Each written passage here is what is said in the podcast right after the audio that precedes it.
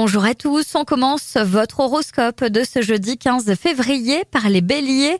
Vous devez surtout garder votre calme si vous voulez éviter les embûches et revers en amour. Taureau, ne promettez qu'à coup sûr car le chantage affectif est très possible ces jours-ci.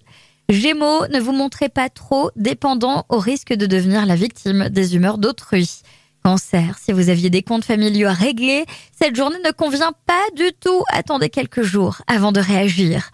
Lion, le manque d'entrain dont vous faites preuve risque de ne pas plaire à tout le monde.